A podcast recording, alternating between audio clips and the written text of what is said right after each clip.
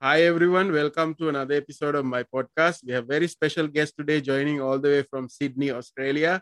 We got Andy Dowling joining the podcast. Hi Andy. Hey, how you doing? Thanks for having me. Yeah, so how are you today? I'm good. I'm good. It's uh it's Sunday afternoon here and I've been doing some podcasting myself. So I've been talking all day and uh, I'm all fired up ready for a great conversation with you. Right. I as i was telling you before before we start recording that it's always exciting to talk to another podcaster. Definitely. Yeah. The other thing is i know that when you're talking to a podcaster he's going to be ready for the podcast right? I know that he's going to have like a great setup and he he's going to sound great and he knows where the you know position the camera and everything. So it's so exciting. Right. So so andy how is uh, how is sydney these days? Because we are hearing you know in the news it's it's like very serious lockdown in australia. And how is the life there these days? Um yeah it's been a little bit tough um over the past few months it's been we've been in a lockdown in sydney uh, so we haven't been able to uh, go to the shops or go to bars or anywhere that you would uh, meet in groups of people so um, I live right in the city, right in the middle of Sydney, and we've been allowed to go for walks and exercise and and uh, go and buy a coffee or something like that. But you can't go into any any shops or other people's homes. So it's been like that for three months. So it's been a long time. But um, tomorrow, as of tomorrow, they're going to start uh, allowing people to go back out again and go to shops and to bars and restaurants. So I'm looking forward to having a beer tomorrow. I, I'm, I can't wait. Right, right, right. So, so how did how did the pandemic affected you, like personally, on on what you're doing? Yeah, it. Uh, so playing in the band, uh, we had a lot of shows that were planned. Um, in actually, we had some shows in Singapore, in Southeast Asia, uh, in Europe that we were looking to set up as well, and in our own country here in Australia. And of course, like every other band, they all got cancelled. And we thought, oh, maybe it'll just be a few months and then it just kept getting longer and longer and longer. So, um, so that was tough, but we we've used the time really well. We've we've recorded a lot of music and put some albums out, some releases in that in that time. So that's been really good. Um, but I've been one of the lucky ones. I've still been able to do podcasting, which is great. We can talk with anybody all over the world, and and I've been able to sort of uh, stay creative and and stay sane during this time. So there's been lots of people that have uh, been very uh, sort of negatively impacted by uh, by the pandemic, but I've been, I think, one of the lucky ones. Right, right, yeah. Because I actually, I actually started this podcast also because of the pandemic. So because yeah. I I couldn't go to concerts anymore, so I thought, let me just start talking to people about the experience of going to concerts and stuff. So it started with fans, but eventually, you know, artists were interested also to talk. So then it became a uh, sort of a thing. And then I sort of found a purpose of doing it because you know we are able to talk about these frustrations we have, all the and and also this mental health thing came up very frequently on the discussions. Like a lot of people are going through all these problems, right? Yeah, yeah, it's a great and it's a great idea that you've done it because I think it's a it's a good way to connect with people. I think uh, the past year or so, it's been really tough for people's mental health um, because you know we sometimes feel like we've got all these challenges, but then we realize everybody else has got a challenge. We're all in the same thing. It's, hard to it's it's hard to connect with people sometimes. So podcasting is really good because you get to listen to conversations, or you get to have them, which is even better. Um, and uh, I think it's helped a lot of people get through some dark to- dark times over the past few months. So it's been good. So thank you to you for for having a podcast. Uh, I think I think it's a great service for a lot of other people. Right. So so I think five years ago, five years ago, I, I was actually in Sydney, and uh, it's a. I think I stayed there for like two and a half weeks, uh, and I stayed in North Sydney where I could oversee the bridge, Sydney Bridge. I think there is like like this uh, carnival or something like like a theme park near the bridge, right? So my hotel was like there. I could just walk to the sea. It's like very near to the. So I really enjoyed that the the place, and then I was able to go and see some of the bands, uh, local Sydney bands, uh, and it, it it's been a very memorable place for me. And I I hope it's Sydney is still amazing.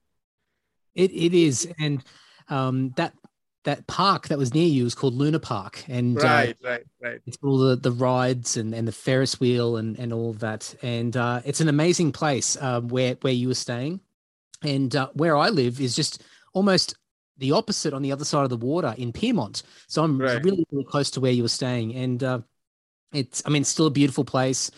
Uh, I'm really lucky and fortunate to live where I live, and I think as we come out of the pandemic and for us it's it's summer now well summer's right around the corner so it's not too far away right. i think it's going to be a really a really positive time because people are going to be really happy to finally get out and socialize and be with other people and yeah i think the the sydney harbour is going to be very energetic uh, lots of people are going to be out so it'll be a lot of fun right right right um so so andy you you were born in sydney or or you you were raised in sydney tell me a little bit about your childhood?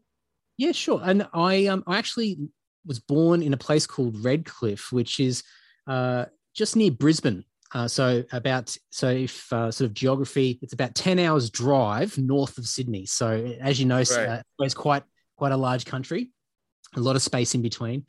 And uh, I moved to Sydney about about fifteen years ago, and it was to do what I'm doing. I'm playing a band, and um, the rest of the band were all living in Sydney or, or near Sydney. And so I thought if I want to be in this band, I'm going to have to move.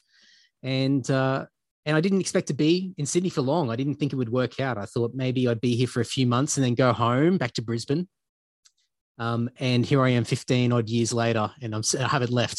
so it's, it's been really good. But uh, yeah, so um, growing up in Queensland, in, in Brisbane, and uh, um, always been musical. Uh, played the trumpet as a kid, and then uh, eventually discovered rock music. So I went to the guitar, and and eventually I wanted to play in a band. But then everyone played guitar, and right. I got into a band, but no one wanted to play bass guitar. So I thought, well, this is my way of getting into a band. So I picked up the bass guitar, and I still play it to this day. And it's been a, a great way to to to play in bands. So it's been really good. so so what sort of what sort of bands and artists just like music introduce you to rock rock and metal oh, i think a very it's very similar to a lot of other uh, musicians especially metal musicians uh, metallica is probably the the, the big one i think when right. i first metallica i went oh wow my life has changed forever like what is this amazing music and then i think it sort of went off in different directions but i mean I, I think the first big show I ever saw was the Red Hot Chili Peppers. I remember seeing them live, and and a little bit weird to say that so many years later, but I really enjoyed it. I really enjoyed the electricity and the arena and so many people there, and and I'm just and I was just a young kid, and I'm looking at this band playing on stage, and just everyone enjoying it. I thought I just thought I want to do that. I think that looks so cool, and uh, and and it sort of went from there. So. Um, but I think yeah, all, all the all the big rock bands and, and metal bands um, were were some of those early early childhood uh, sort of uh, inspirations and and the sort of motivation for me to pick up a guitar in the first place. So yeah, it's been been really cool. Right. So so which which Metallica album did you like first picked up? Well, the first one I picked up was And Justice for All. Right. And I listened to it and I thought, and, and a friend traded a, a, cassette with me. Like they just dubbed, so it wasn't even an official album; it was like a bootleg. And I remember, I remember listening to it and going, I don't understand what this is. Like, it's just too complicated and the songs are really long. But I remember I liked the song One, of course, as like the popular one on the album. And then at the same time, because this, this is around the mid 90s, I got Load, which is a very different album, a lot more commercial uh, friendly.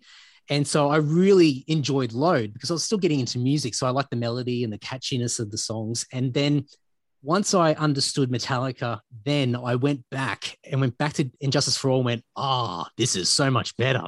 I love right. this. And I went back to all the old albums and then and then just went from there. So yeah, a little bit of a weird way of, of getting into the band, but um, I've always been a big fan.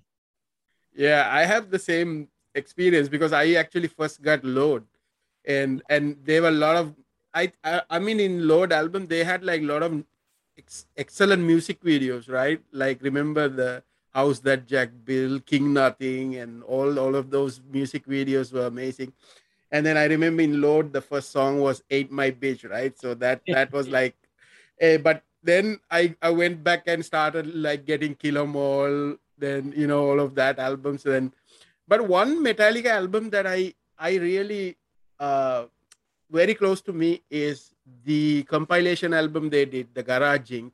Yeah. Because that album is sort of I think it's an album that really opened me up to other genres of music. Like they had like, you know, all the hardcore covers, they had the punk covers of Misfits, Bob Seger and all this, right? So it really opened me up to go and explore other mu- music. So I think that album was very special for me in that sense. I think I think nobody else really done that sort of thing, right? Where they took all these genres and they made it their own it oh, was a special album for me. No, same, same for me. Uh, I didn't discover a lot of those bands until Metallica covered them on that album. Right. Um, right. Blue Oyster Cult and and even like some of the metal stuff that I just hadn't quite got to yet, like Mercyful Fate, King Diamond. You know, listening to that sort of stuff through Metallica, through Metallica's sound. Yeah. And then I went back and listened to to the originals and really appreciated some of these some of these artists and, and bands. Uh, so yeah, I'm the same. Uh, and it was amazing. I think it was uh, a groundbreaking album of of cover songs that that really got the next generation of music fans into the history of music. It was it was a really well done uh, compilation that they put out. Yeah, and then the like the song like turn the page like I don't think I think after that it became Metallica song, right? Oh yeah, it's it's not a Bob Seger song anymore. right, definitely Metallica song, and they and that, that was the great thing about their covers is that it, they're so distinctive in their sound and and and Hetfield with these vocals, these really you know raspy sort of trademark vocals and their their heavy guitars, and they were able to make yeah make those songs their own, whether it be Mercyful Fates or Black Sabbath. I mean, if you hear the Black Sabbath med- medley that they did, um, incredible, um, yeah. and it's definitely it's it, yeah they they made those songs their own. Right. Um, so so Andy, so uh, you know what were your like earlier band? You did you had bands bands in school, or tell me a little bit about that? Yeah, I when I was still in school, I had some friends that also played guitar and drums, and we used to get together and just try to play songs, but we weren't really good. So we just played a couple of riffs here and there, but we couldn't actually get through a whole song. We'd sort of give up. So it was very um very beginner. We were just sort of getting used to sort of playing playing together. Uh, but it wasn't until I finished school that I um, just going back to what I said earlier, like I, I realized that everyone was a guitar player, and it was so hard to get into a band or start one when there were so many guitarists. And I thought I was okay, but I wasn't a, an amazing guitar player. But everyone was looking for a bass player. No one to play bass, so I just thought I'm gonna I'm gonna buy a bass and just learn how to play some basic stuff on on bass and see if I can get into a band. And uh, and I did. I, I joined a band called uh, Sedition, which were like a power metal, Iron Maiden, Queensryche kind of band in, in Brisbane. And I was with them for a little while. And I also played in a, for a very short uh, period of time, I played for a, a hard rock band in Brisbane called Mobster. And they were very like 80s hard rock kind of stuff. Um, Van Halen sort of sound and a, a, little bit of Deep Purple in there as well. Um, and it was really cool. It's just uh, fun, fun, up, sort of up tempo music. And through those guys, I'd sort of um, developed a lot of friendships in the music scene in Brisbane, which then um, sort of led me to uh, discover a lot of bands that lived in other parts of Australia. And then through networking, eventually uh, found the band that I've been in for the last yeah 15, 16 years. So uh, yeah. Right, right. So you, you mentioned that you, your first show that you watch is uh, Red Hot Chili Peppers, right? So so I think Flea is like one of the greatest bass players of all time, right? So uh, who who else who else do you look up to with regards to bass? Yeah, uh, so a few. So I think a very obvious one's Geezer Butler from Black Sabbath. I think just mm he, the runs, the bass runs that he that he plays in in a lot of his stuff, especially uh, Dio era Sabbath. I think Heaven and Hell and Mob Rules. If the right. bass runs in in that are just out of this world, I just absolutely love them, and so I've got a lot of respect and have had a lot of inspiration from from him. Um, I think from a more flamboyant and like performer sort of perspective, uh, Kip Winger. I think he's an amazing musician an amazing vocalist. Um, and yes, you know, a very cheesy band, but they had some great songs. But him on stage with that with that headpiece, the little headpiece, and his bass up here, and he's spinning around. I just thought that was so cool. Um, and then also in that same that same sort of uh, bucket would be Rick Savage from Def Leppard. I thought he just oozed that coolness with the bass, and he sort of he'd sort of lurk around on stage, you know, pulling all these these shapes and these poses and everything. I always thought he looked awesome. And um, I'm just trying to think. There's there's oh, and uh, Eddie Jackson from uh, from Queensryche as well. Um, just an amazing, solid bass player. Uh, really, really have enjoyed his uh, his playing and something that, especially when I joined uh, Lord, um, I sort of we were playing a lot more stuff that was more heavily influenced by Queensryche. So I, I kind of went back to Queensryche and listened to a lot of his playing, and, and I think I sort of naturally picked up a lot of his stuff uh, through my playing as well. Right. So so so to everyone who doesn't know what the band Lord is, can you tell me a little bit about the history of the band and and also how you discovered that band? Yeah, sure. So Lord, uh, so there's two eras of the band, and the band used to be called Dungeon, and Dungeon was formed in 1989 in a place called Broken Hill. And Broken Hill is about if you were going to drive, it'd be about 13, 14 hours west of Sydney. It's in the middle of nowhere. And anybody who's seen the movies Mad Max, the original Mad Max movies, they were filmed out there in the middle of nowhere. All right. Think about the the desert and all those those those sort of futuristic, sort of apocalyptic trucks driving around, everything like that. That's kind of what Broken Hill is, um, or, or near Broken Hill. So, uh, Tim, our singer, he formed the band, uh, formed the band Dungeon out there, and uh, in the mid '90s moved to Sydney with a, with another friend of his, and uh, continued the band Dungeon there. And uh, the band did really well. Um, one of the one of the more popular metal bands in Australia for for quite a number of years. And uh, towards the end of 2005, uh, there was some member changes within the band, and Tim had decided that he wanted a new chapter and start afresh. So he thought he'd change the name from Dungeon to Lord. And Tim's uh, stage name is Lord Tim as well. So he's right. used Lord Tim, so calling it Lord. And uh, for me, like when I came into it, I'd been a big Dungeon fan. I'd loved Dungeon uh, since the early 2000s when I started getting into music. And I used to go to their shows. And uh, in 2005, the guys were about to go to Europe and play a bunch of shows in Europe. And I was going to go and go to a bunch of festivals and do the whole summer metal sort of uh, season in uh, in in Europe. And so I said to them, "Oh, can I come along with you guys? I'll I might just I'll be your beer roadie. I'll carry your beers for you, or I'll do something. I'll carry your guitars." Right. And uh, and they were sort of like, "Oh, I don't know." And then eventually they said, "Okay, okay, you can come along." And then what we found out in the meantime is they actually got offered to support Megadeth in Europe um, at that time. So I ended up going with Dungeon while they supported Megadeth in in Europe in 2005, and I was the light guy. I was at the lighting desk, hitting wow. all the all the buttons as as they're playing, and um, had an amazing experience. And it was towards the end of that tour that um, I picked up the bass player's guitar at the time, and I was just noodling around on it. And Tim looked at me and goes, "Oh, you can play?" And I go, "Oh yeah, kind of. I don't know, whatever." and uh, and so he just he just had a thought and he left it there. And then when the band started to break up a little bit, um, he reached out to me and said, "Do you wanna do you wanna join the band?" And I went, "Oh." Okay, all right. And so, as I said earlier, I was living in Brisbane, so I had to pack up and, and move move down to Sydney, and um, and then yeah, so um, Lord's been up and running since the end of uh, 2005, and we've been um, so just continuing on with the momentum from Dungeon. We've released, um, oh geez, um, I'm going to get this wrong. Maybe five studio albums, about five or six EPs. Um, we've done a couple of live albums um, yeah, there's a whole bunch of stuff. We we haven't stopped over the past sort of 15 odd years. Um, toured North America, Europe, Southeast Asia, um, of, course Australia as well, Japan, uh, New Zealand. So um, we've been we've been very busy over the years, and we've been really fortunate to have a lot of great opportunities. So it's been been fun. Right, right. Um, so Andy, uh, as much as you are a bass player, you're also a podcaster. So so when did you like first heard the term podcast? Like yeah it's a bit of a weird name isn't it? If you think about yeah. it what is a podcast? Such a weird name.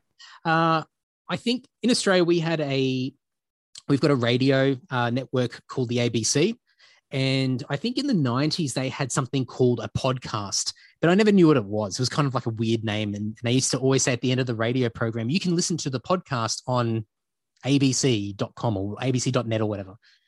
But it wasn't until and I, I, I, remember that, but I sort of disregarded it. I didn't really think about it. But it was only um, sort of in more recent years that podcasting became really popular and mm. a hmm. lot of famous podcasters. And I was listening to a few here and there.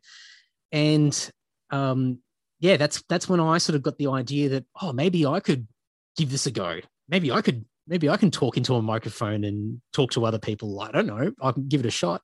And right. uh, and yeah, I, I started doing it. It's been a lot of fun. Yeah um, so so you basically have uh, you have the Andy Social podcast, and then you have another Nod to the old school, which is which is also kind of a podcast, right? And then Self Starter podcast. So how how do you handle all this? You know, three podcasts and bands, and and also you manage the social media of your band as well. I know. So how do you yeah. able to manage all this? uh yeah I, I don't know. I don't know how I do it. It's it's it's a lot of work, and um, I like I read a lot of books and I listen to a lot of podcasts uh, myself about you know self development and and trying to find ways to get better as a person, and and I love all the productivity things, how to be more productive and use more, uh, uh, make better use of your time. Because I think a lot of the time we find ourselves like, you know, we've got a phone and we find ourselves just going scroll, scroll, scroll, scroll, and then like, you know, 20 minutes later, you're like, what have I just done for the last 20 minutes? And I've realized that there's a lot of time in the day to to do a lot of good things and to get a lot of stuff done. So um, luckily at the moment, I don't, I'm not running all three podcasts at the same time.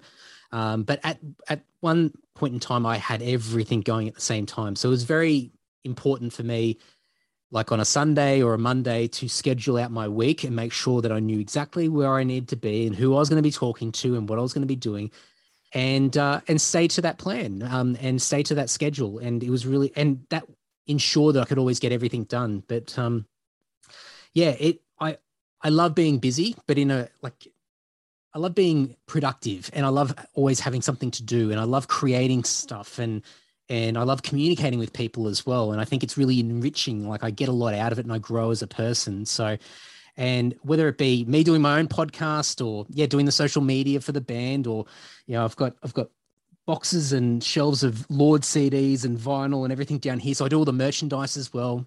Right. Or I could be doing a podcast with with yourself. It's it's all fun. I love it. I absolutely love it. And I think that's probably a, a big thing. If I didn't love it, then it'd be very hard to do.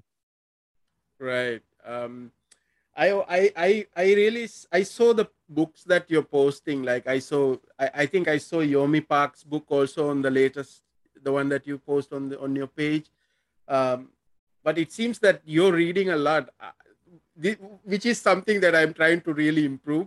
Uh, I, I do buy books. I do buy books, but you know the rate of reading it is you know a bit off because I I have I have to have this so I all my visits visit to the mall, I always go to the bookshop.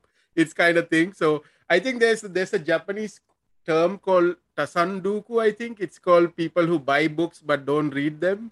like, oh, I love that. how do you how do you keep on reading? How do you doesn't get distracted from you know all these stuffs happening around you? it's very it's very hard. It's a really hard thing to do. I I like as a kid, I think it was easier because mm. we didn't have a lot as much technology either. We didn't have as many distractions. And I remember as a kid, I would always love reading books, and so I could sit on the couch or you know in the corner of a room and have my head down in a book for for hours and and just love it. And it, there was no issue. And I think as you're older, and you know we've we've all got responsibilities and we've all got distractions in in adult life. I think it's really really tough. Um, the way that the way that I've sort of do it, or I'm able to read so much now is when I got back into reading again, it was really tough. Like I would read, and then while I'm reading, I could see my phone on the desk, you know, across from me light up, and I go, I'll put the book down. I'll go over and have a look and see what this says. And I I would just constantly be distracted, but I'd have to. It's kind of like meditation. You always got to bring yourself back to the breath. And so for right. me, it was always bringing myself back to the words. And then just, and if I had to slow down, I had to slow down. And for me, it was always about can I read two pages? So at least I can move the bookmark to the next page. Right. And that was my goal. If I could do that, then I win. And if it means that I put my book down, I don't look at it for another day, that's okay. But as long as I could just read those two pages, and I kept it really simple. And then over time, I would read those two pages and go, well, I want to keep reading. I'll, I'll read the next page. Yeah. And so it became easier. And um, I think the other thing that I've done, which has helped, is um, I'm not a big exercise person. I, I, wish I was, but I'm not. But I always try to do my 10,000 steps a day. Right. And what I do at home, some days, especially if it's raining and I can't really go outside, is I will walk around my home with a book with my phone in my pocket to get my steps and I'll keep walking around. And it's a great motivator for me because I can read, I'm absorbed in the story, I'm getting the steps so I feel productive. And it's just enough for me to not be distracted. And it works really well. But it is a tough thing. And I know it's, I think a lot of people gravitate towards audiobooks these days rather than read. Um, but for me, I, there's something I really enjoy now. I'm holding a book and reading it. And then when I'm finished, like, you know, putting it behind me, or you know, I've got a big shelf up the top of all the books I've still got to read, and they're haunting me. I'm like, oh, I've got to read you soon, you know. um, but yeah, I really, really, really enjoy it. But it is a tough thing. It's it's building a muscle, and you've got to you've got to slowly sort of build that that routine and that discipline. Yeah, especially that the the new book smell, right? Like when you open, it's it's good. it's kind of addictive. That's why I keep on buying. I, I keep on buying all the books. Like especially because I collect mostly the biographies. I don't really like fiction. I like like biographies, especially like musicians and popular people, Elon Musk and all these guys. And whenever I buy, I, I buy all, all those like, you know, the guy from Amazon, you know, all these books. But maybe I need to do that two page thing as well. So that's yeah, probably yeah, where small you have to start small. and, small yeah. yeah, yeah, and and it's it's just it's about creating the habit. Like if you can create the habit, it doesn't matter whether you do a small thing every day or a large thing. It doesn't matter. It's the consistency of just doing it every day. It's a ritual, you know, and you've got to you got to start very small. So yeah, give it a shot. Who knows? Who knows? Right, right. Um, so uh, as I said, I, I came to Sydney in 2016 and I saw this band called the Bastardizer. Yeah, yeah. yeah. So so Chris Beasley's band. So you know those guys, and then uh, I I've been I, and also these pop punk guys like Cambridge and Tonight Alive and all these other pop punk guys because they they toured in the Philippines, uh, and I've been like. And and some of these guys actually came on my podcast. I talked to them on my podcast because we had a very good connection with them. Um, so so tell me about the Andy Social podcast. So what what what are you really trying to do from that podcast and tell me a little bit about the guests you had some some exciting episodes yeah um i still don't know why i do the podcast it's a weird one after all these years uh, i think when i first started um i thought it'd be a really sneaky way to promote the band, like to promote Lord. I'd have this podcast and people were like, oh, I'm going to check out Lord and, and really enjoy it. But um, I quickly realized that there was there was something more exciting to me than just I don't know, just having a podcast. It was it was having the opportunity to talk to people I'd never spoken to before, or speaking to people that I've known for a long time but never had a real conversation with them.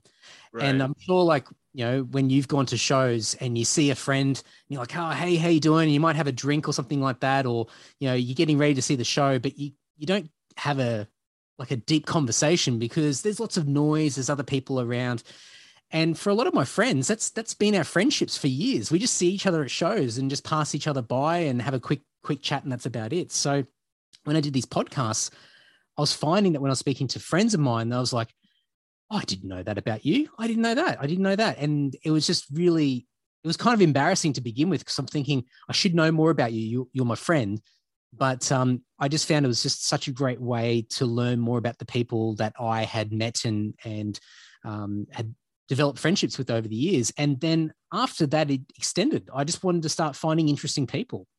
So um, I've had you know, I guess from from the metal world, like you know, on the Nod to the Old School podcast, I had like David Ellefson from Megadeth and Andy LaRocque from King Diamond and um, oh, um, Johnny Dee from Doro and Britny Fox, and he's been on Andy Social as well. Um, Andrew Farriss from INXS has been on the mm. podcast as well, and um, but then lots of lots of really interesting people that I'd never expect to talk to, like um, uh, paleontologists and neuroscientists and mathematicians, mathematics, uh, math, math teachers, mathematicians, um, you know, young scientists who are inventing things uh, and um, just authors, you know, and comedians, lots of comedians as well, and just basically got to a point where I'm just constantly like, you know, I'd be scrolling on my phone, but I'm looking for interesting people, and suddenly it's like, right. oh. Right. I've got to have that person on the podcast. I've got to have that person. So you know, I've got my little notebooks and, and pages of of names and lists of people that I want to have on, you know, in the future. And and I think for me, it's it's evolved. Like I've been doing it since 2015, and I've uh, I've released just over 300 episodes on Andy Social, and I think it's it's helped me get better as a person. I've learned a lot more. I'm more open minded and more compassionate because I learn about other people's stories. Um, I think I'm better at having a conversation as well, and I think just hearing from other people who listen to the podcast, I think a lot of other people have learned a lot by listening to other conversations and learn more about the world around them. Or maybe there's things that they're worried about that they only experience themselves, like mental health topics. And then they listen to somebody on the podcast who's had the same experiences and suddenly they feel a little bit better. They don't feel so alone anymore. And so there've been like things that were unexpected that have come out of it. So I think now for me, I'm trying to find like the most interesting people um, that I find interesting. Um, I want to get better as a person. And then I hope as a result of that, the people that listen to the podcast also learn something and and and are either entertained or they're enriched and fulfilled and, and get some value out of out of uh, these conversations. So it's been a wild ride. I'm sure you've been experiencing it as well with your podcast. Uh, just some really really fun, cool conversations with some amazing people. Yeah, and and the way I look at it, podcast is it's not really just like just listening to the news where you get some some facts or something it's it's you're getting something but you're getting a perspective of somebody right? Their their opinions the the the way they think which which might be totally different from what you would experience. Or so it might be somebody making fun of something or you know comedians or something. So so i really love those listening to that. Like i i would listen to those like because sometimes those, like Joe Rogan podcasts that they have like five hour episodes, right? I I, I listen to the whole five hours like because it's it's so ex- eh, amazing how they. Yeah, I I had some great experiences. I I was able to interview this um, person called Muruga drummer Muruga Booker. He's a drummer. He played on the first Woodstock in 1969. Wow. So so he told me all the experience. He played on the day one, right, of Woodstock. So he told me all the experience of going to the venue and all the experience he had. And this there was this swami swachananda who was doing like the, the the guru guy and and how he met him and all this experience. And he's doing all the drugs and stuff. So he shared all that. And i feel that i did a service of like preserving that conversation because somebody else can really experience that later on right? Because these are these things are people don't really talk about these things right? So that was one thing. And then i'm originally from sri lanka. So i what i did once my podcast got established i went back to sri lanka and i started talking to the older artists that uh, you know the artists that i i loved i loved the songs. And and the thing i found out is that those guys didn't have a single interview on the internet about them so so i i'm trying to put their story so that at least something is there for them right? So they're they're telling about what they experienced all these amazing things that they did. So so that that's where i really found the purpose of doing the podcast. I, I love that. I think that's that's great. And i found a little bit of that myself especially with the australian metal scene. Um, there's been i've had a lot of uh, musicians on the podcast who were in bands in the 80s and the 90s Right. And there's not really many interviews from them. And those stories are like, I know a lot of the stories because I hear them being talked about at shows. But if I was new to music or new to Australian metal, I wouldn't know unless I knew those per- people personally.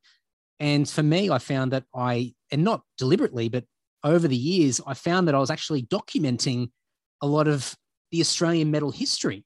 Because right. getting these people, they're telling their stories about what they did in the in the 80s and the 90s. And and it was amazing. And I I found that people have re- reached out to me and they're using these as references to try and document other things. And I thought that was so cool. And the other thing about which you've jogged my memory is that I think it's just really important to to allow people to talk and, and share a story. And you know, some I've you know, unfortunately, we we we're all going to pass away. We're all going to die at some point. And unfortunately, there's been a few people that I've had on my podcast who have since passed away.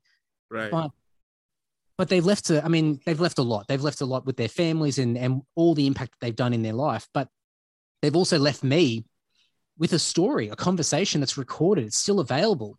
And at any stage, someone can go back and have a listen to that while that person was still alive. And not that I'm trying to find people who are about to die, but right. you know, I think it's great for, for everyone to have an opportunity to share their story and to leave something for maybe their friends and their family to be able to say, hey, this is my life. This is what I did. These are the things I loved and were passionate about.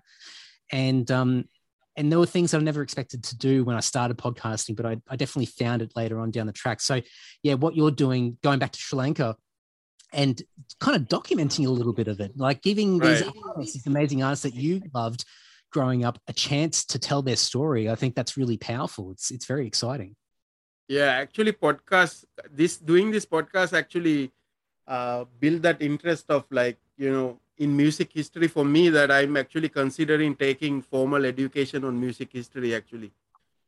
That's cool. Yeah, so because I mean I lived the rock and roll, right? So that's basically the thing. So I, you know, get bit of pieces. Maybe it's time to like do it formally and try to learn everything and then I can put my experience in there and it will be more valuable, right?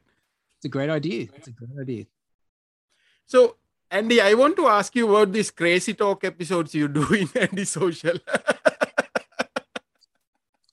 yeah, so crazy talk is basically me talking to myself. So that's the craziness, you know. And it all started um, for a few years. I was living uh, about two hours south of Sydney, down down the coast, and I would find that I was uh, a number of times every week I was driving up to Sydney um, and so that's two hours each way. It's a long time in the car.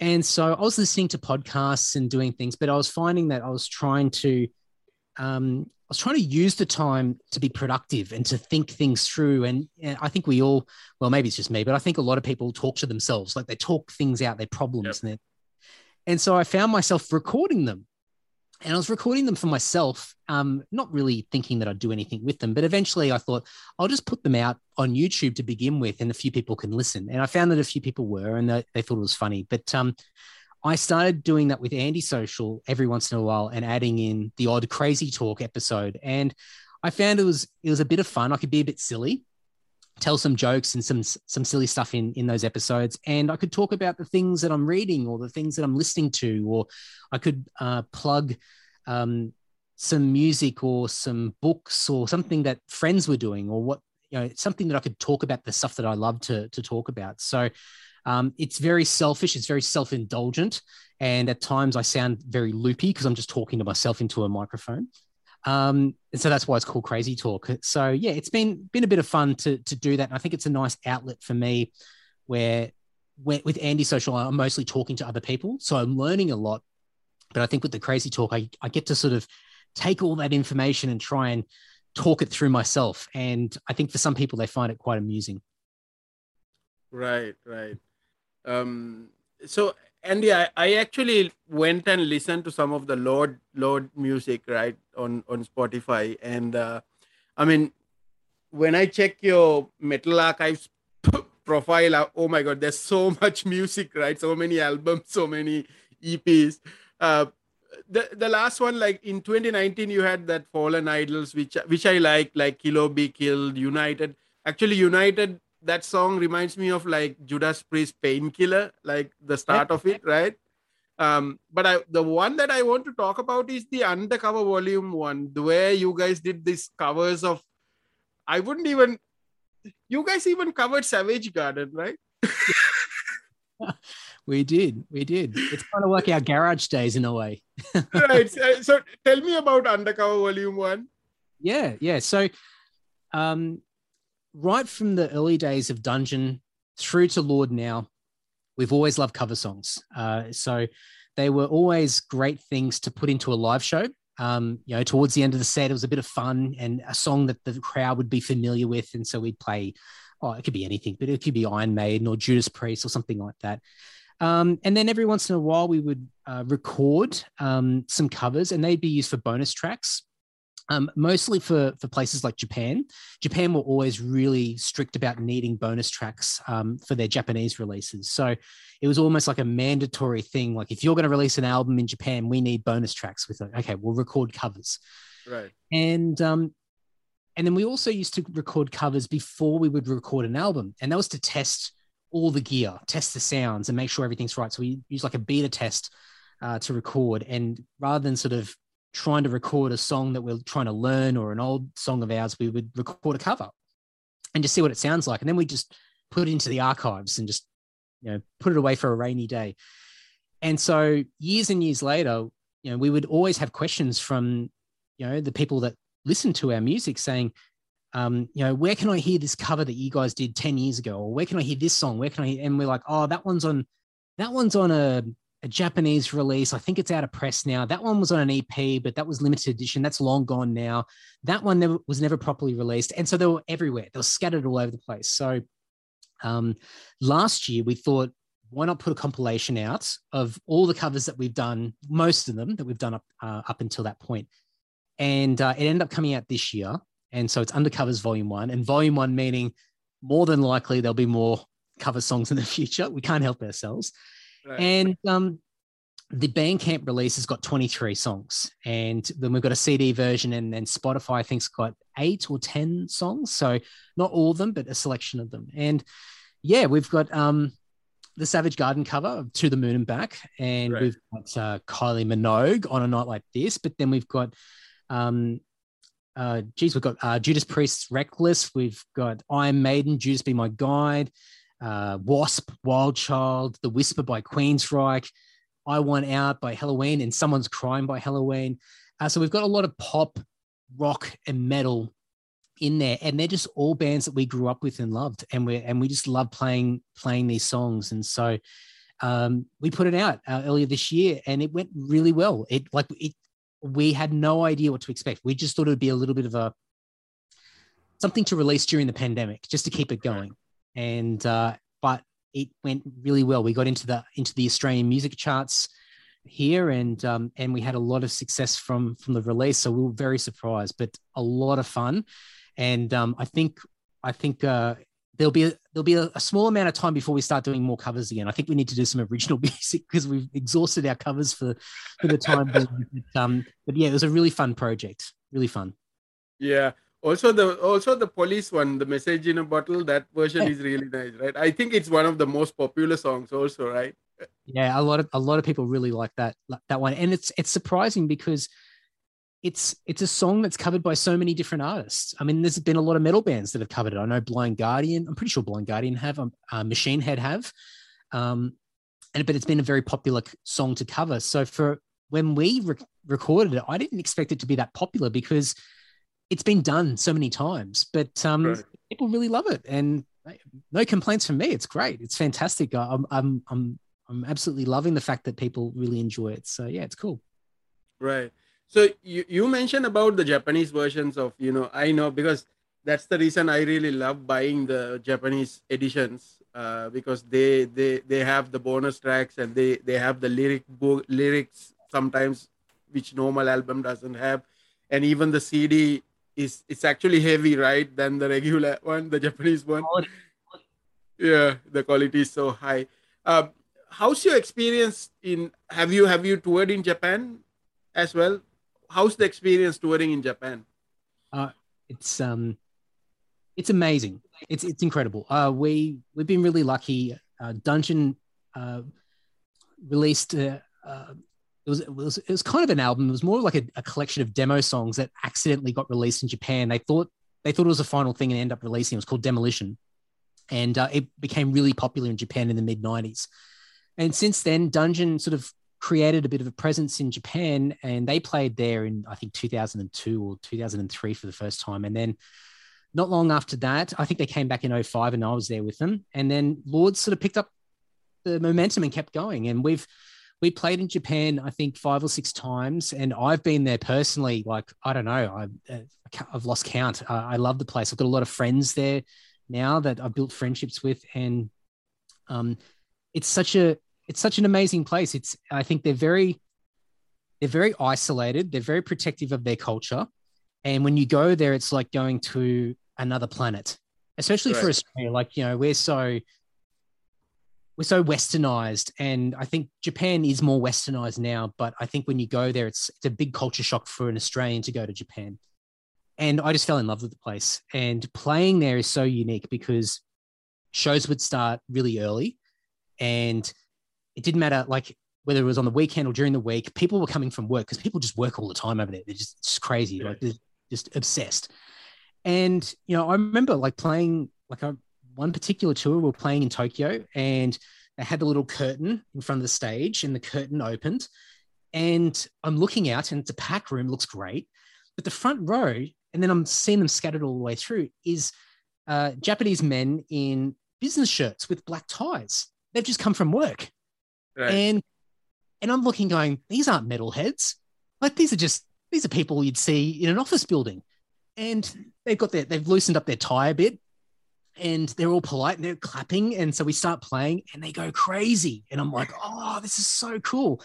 And it was such a weird thing to see because we're, I mean, I'm sure you've been the same when you go to shows. You're used to seeing people that look like us, you know, or beards, right, right. or the long hair, or the black t shirts. And here were these businessmen who, in some cases, there was a barrier. They had their briefcase, they put it down in front of the barrier so they could right. rock, like rock out. and so that was really cool. And the other really unique thing about Japan that I found was you would play your song and then you finish. And anywhere else in the world, or most places in the world, there'd be people yelling and whistling or clapping. And what the Japanese would do often is that you'd finish a song and they'd clap and then they they'd probably yell out a bit and then they'd go dead silent, like so quiet. And you could hear like crickets, like it was just that quiet. And right first time it happened, I'm looking at the rest of the guys. I'm thinking, oh, what have we done? Like, oh, they don't like us, you know?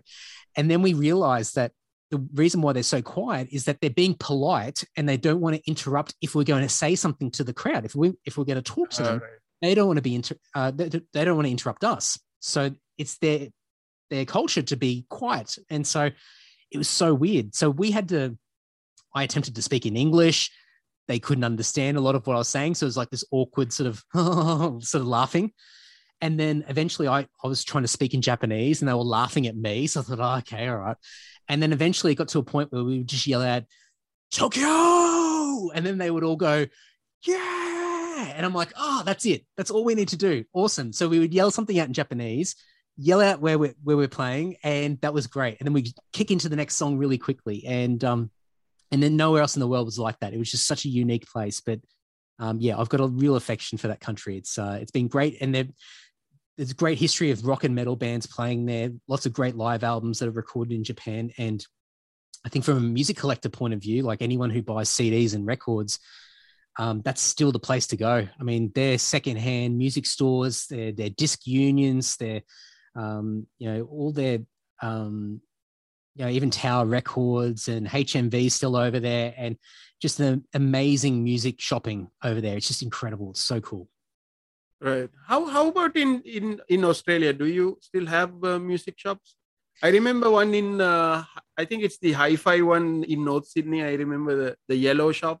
I yeah. remember going there. Yeah, yeah, but, we still we still got them. Uh, JB Hi-Fi, yeah, they're all over the country. Yeah. So um, the music sections are getting smaller and smaller because they sell other things as well.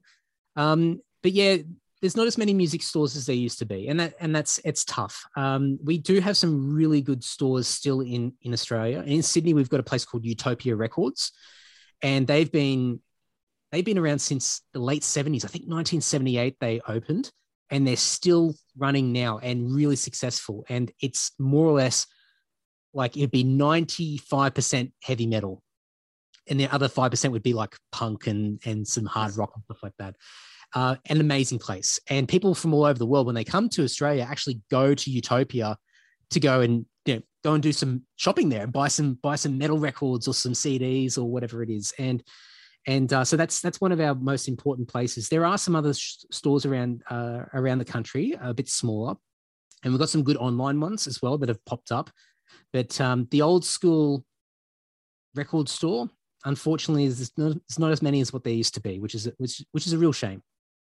Right, because I remember going there. In, I I went to the JB uh, Hi-Fi in North Sydney because I went and bought this. You know the Australian band uh, Parkway Drive yeah, yeah. Great because the, the the the last Blu-ray they released, actually, I'm in that video. So like oh, one really? of the yeah yeah I'm in one of the scenes. So uh, so I I went and bought a copy of that, and then and then I show it to the the the, the girl who was like the, the there, and then she actually had a Parkway Drive tattoo, and I took a picture with her on that shop. so cool. so cool. Uh, so Andy, with the uh, you know when you're talking about all this experience in Japan and all that, now that I mean, right now, you while you guys cannot yet tour and all that, so what are you looking forward uh, to the next year, maybe next year and year beyond, and what's happening with Lord? What can we expect from Lord? Yeah. Um, as I said earlier, we we got really surprised this year with the with the covers album. It went really, it was really successful, and I think for us, it's it's funny after so many years of us being in a band and touring and releasing music and um, to see like Fallen Idols was the first album that we actually got in the Australian music charts. And then Undercovers just got even, went even better. So for us, we're trying to think, okay, we need to keep that momentum going. So we're, we're writing music at the moment and some original music and we're, we're working out what we want to do like do we want to release it as an album do we want to do something a little bit different um, there's there's a lot of a lot of music that we've got planned uh, so i think the thing that's guaranteed is definitely there's more lord music coming and that'll come uh, in the new year in, in 2022 um, touring um, i would love to get out as soon as possible and play. Um, don't know at the moment though. The the world is very unpredictable as as we all know and you know when you think things are starting to get better then they it goes backwards and you're like oh man. And i've seen so many friends lose lots of money and have to cancel tours and and for us i just don't think it's a, a good time at this stage to to be investing a lot of money to tour overseas and and in some ways in, even in australia at the moment so i think we'll focus on music, um, getting as much new stuff recorded as we can. And then hopefully by that stage, things will be a little bit better and we can we can get back out and play some shows again. It's been it's been a long time since we played. So I'm really looking forward to it. And I think um, while that all happens, I think you know, the Andy Social podcast is going to keep going, and I'm going to continue to talk to all my heavy metal mates and and all the other weird and wonderful characters that I meet in my travels, and try to try to sort of um, have these worlds working at the same time. And uh, I think I think next year's going to be really busy for a lot of people. I think as things get better, I think people are going to be motivated to get back out and and do lots of fun stuff. So I'm looking forward to seeing what everybody does. Right, right. Hopefully, you know, you guys can tour here also, like in Manila, maybe because it's very near, right? well, um, and I I would absolutely love to play Manila, and I think um, some friends of ours, God Gods of Eden. Yeah. I think played played there, and um, I've we've so in Southeast Asia we played in Indonesia, we played in uh, Malaysia uh, and Singapore. I think that might be it, and then we've obviously gone to Japan to play, which is not Southeast Asia, but. Um, I'd love to play the Philippines. I'd love to love to go to Thailand, Vietnam. I'd love to sort of you know just do that whole region and like just do a proper tour and it'd be so much fun. And I think anywhere we haven't been for the first time is so exciting. Uh, it's just so exciting, and I'd love. It blows my mind to know that there's people in Manila that love metal. Um, it's so exciting, and for me, it just it makes me want to just do whatever I can to get there and play. I think that'd be so cool. Oh man, let's make it happen. yeah.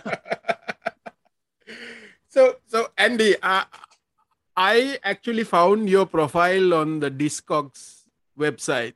Oh yeah, you, you have a Discog profile, right? And you have four thousand five hundred plus listings there, right? I've got a lot of music, man. I've got a lot of music.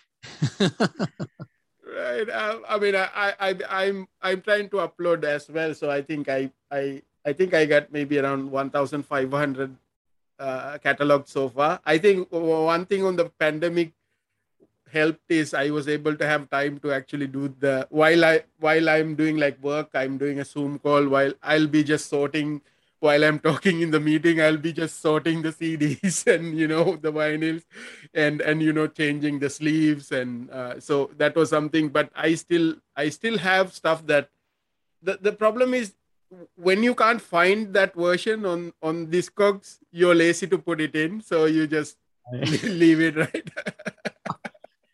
I what I would do is I would have because I found a lot of Australian music wasn't on there um, to begin with because I've been using it for a few years now. And so what I would do, um, very similar to you, is I would have like, you know, I'd be working and I'd have like a pile of CDs next to me. And so these would be the ones that have already cataloged. And then I'd have another pile of the ones that aren't even on Discogs yet. And then slowly, months over months, I would grab one CD off and then I'd go and just type it in and add the add the details in.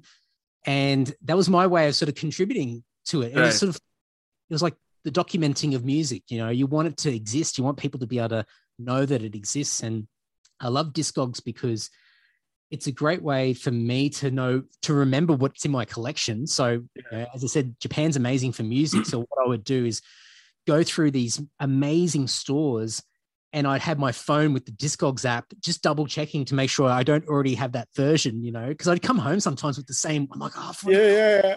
I uh, do. I do that also. I buy the same thing. yeah, and so it's been really good for your own collection. Um, and I use it to sell as well. So stuff I, I, I sell from time to time.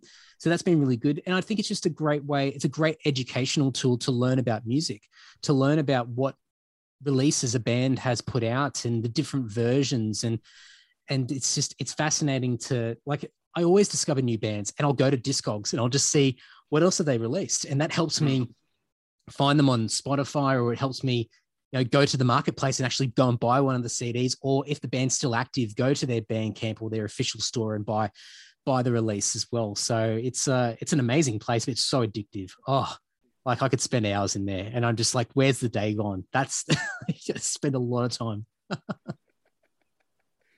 uh, so so Andy, what's your message to the viewers of this video and people who's going to listen to this podcast? Episode? Oh, thanks so much for listening. Uh, like just listening to me, especially if you're if you're not familiar with me or, or Lord. Um, it's nice to it's nice to connect with so many people listening, if, even though I don't know who you all are. Um, I just if you if you listen to to this podcast, then you obviously love podcasts. So definitely come and check out mine. Um, but at the very least, come and say hi. Like find me on Facebook or Instagram or Twitter or wherever. I'm, I'm, I'm everywhere. I'm on all the social media platforms and say hello. I love connecting with people all around the world and building friendships. And and uh, I think anyone who's who's spent the time to watch us have a chat or, or listen in for, for this period of time, I, am truly thankful. And uh, yeah, just a, a massive thank you for for showing some interest in in what my life is all about. Right. So, Andy, anybody you want to shout out to? Oh, who do I shout out to? I probably should shout out to my wife because I've been doing podcasts all day and she's in the next room going, When's he done? When's he done? So, Jess, I'll shout out to Jess, my wife. right. So, Andy, Andy, thanks for joining this uh, podcast. I really enjoy talking to you, and and I, I'm I'm really glad that I found you, and yeah. you know, and how we got connected, and then I discovered your band, your podcast, and uh, it's really amazing and i wish you all the best with your podcasting and uh, you know and and looking forward lord in the philippines hopefully and all the best. Me too and it's it's a pleasure connecting with you and let's chat again. I'd, I'd absolutely love to chat more and uh, it's just yeah it's great to connect with you. Thank you andy. Have a great evening. You too. Thank you